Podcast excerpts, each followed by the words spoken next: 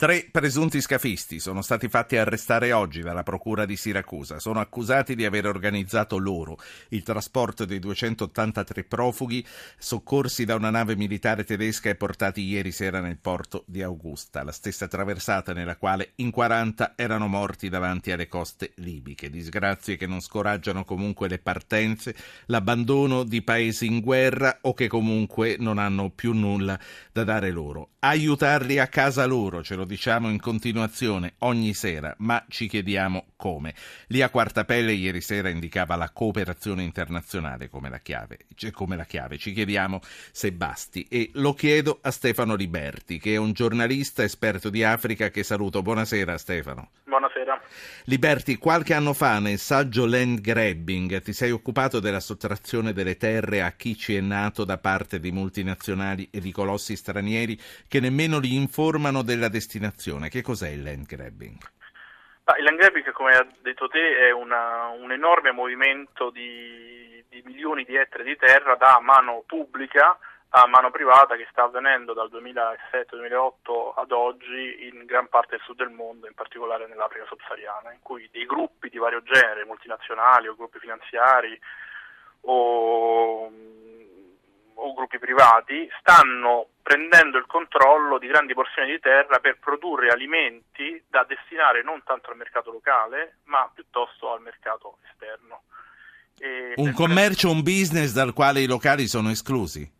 I locali sono esclusi perché o sono esclusi oppure vengono soltanto coinvolti in quanto braccianti a giornata per alcune di quelle terre. Il problema è che da che erano piccoli produttori, perché lavoravano su quelle terre, si trasformano spesso e volentieri in dipendenti di gruppi che li pagano pochissimo e che comunque lavorano dei prodotti che non vanno poi all'interno delle loro comunità. Questa pratica in quali paesi soprattutto è usata? E la possiamo considerare alla base anche della rinuncia di chi c'è nato a rimanerci in quei paesi? Allora, diciamo che questa pratica è molto diffusa nell'Africa subsahariana e in alcuni paesi cui i governi comunque hanno permesso queste cose, cioè i governi hanno messo sul mercato internazionale la possibilità di accedere alla terra, perché poi il proprietario ultimo della terra per il diritto fondiario in molti paesi africani è lo Stato centrale, quindi il principale responsabile di quello che avviene sono governi fragili, corrotti o comunque incapaci effettivamente di gestire questo bene.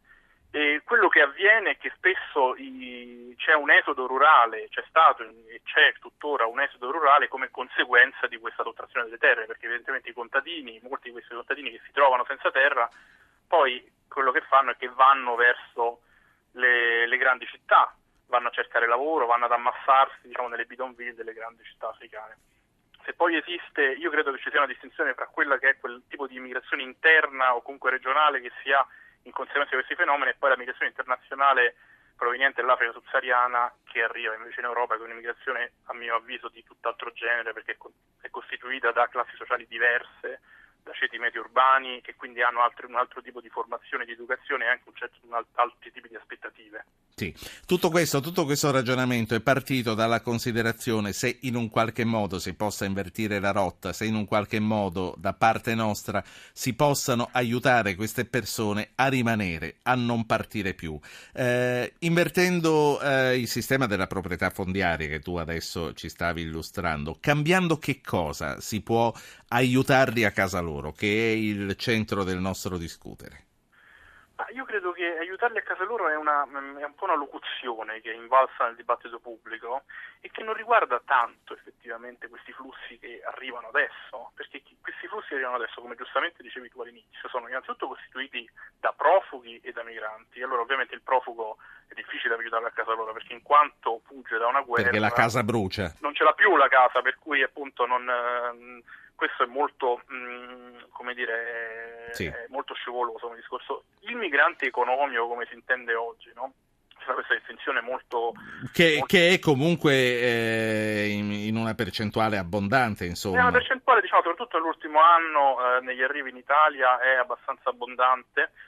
Tuttavia è un migrante che non è tanto, che appunto come dicevo prima migra, non perché è disperato, perché fugge dalla miseria, ma perché soprattutto quando noi andiamo a vedere le persone che vengono dai paesi dell'Africa subsahariana sono persone di livello di educazione spesso avanzato che nei propri paesi non trovano degli sbocchi professionali adeguati al loro livello di educazione. Quindi, diciamo, sono da un certo punto di vista per i paesi ancora più grave, perché è una specie di brain drain, una specie di fuga di cervelli che viene in quel modo che noi vediamo drammatico, perché quello è l'unico modo che hanno per venire per le leggi europee, per i visti e quant'altro. Che però non sono, diciamo, gli ultimi della terra come vengono dipinti dallo stereotipo generalizzante, per cui, come dire, l'emigrazione internazionale che arriva verso l'Europa è fatta di quel tipo. Per quanto riguarda invece degli smottamenti, dei disequilibri che si stanno verificando e che poi sono alla base anche di alcune instabilità nel continente africano, diciamo, quei fenomeni lì che descrivevamo prima, cioè land grabbing, la sottrazione delle terre, sono dei fenomeni molto importanti che incidono molto e che quindi andrebbero combattuti o comunque regolamentati.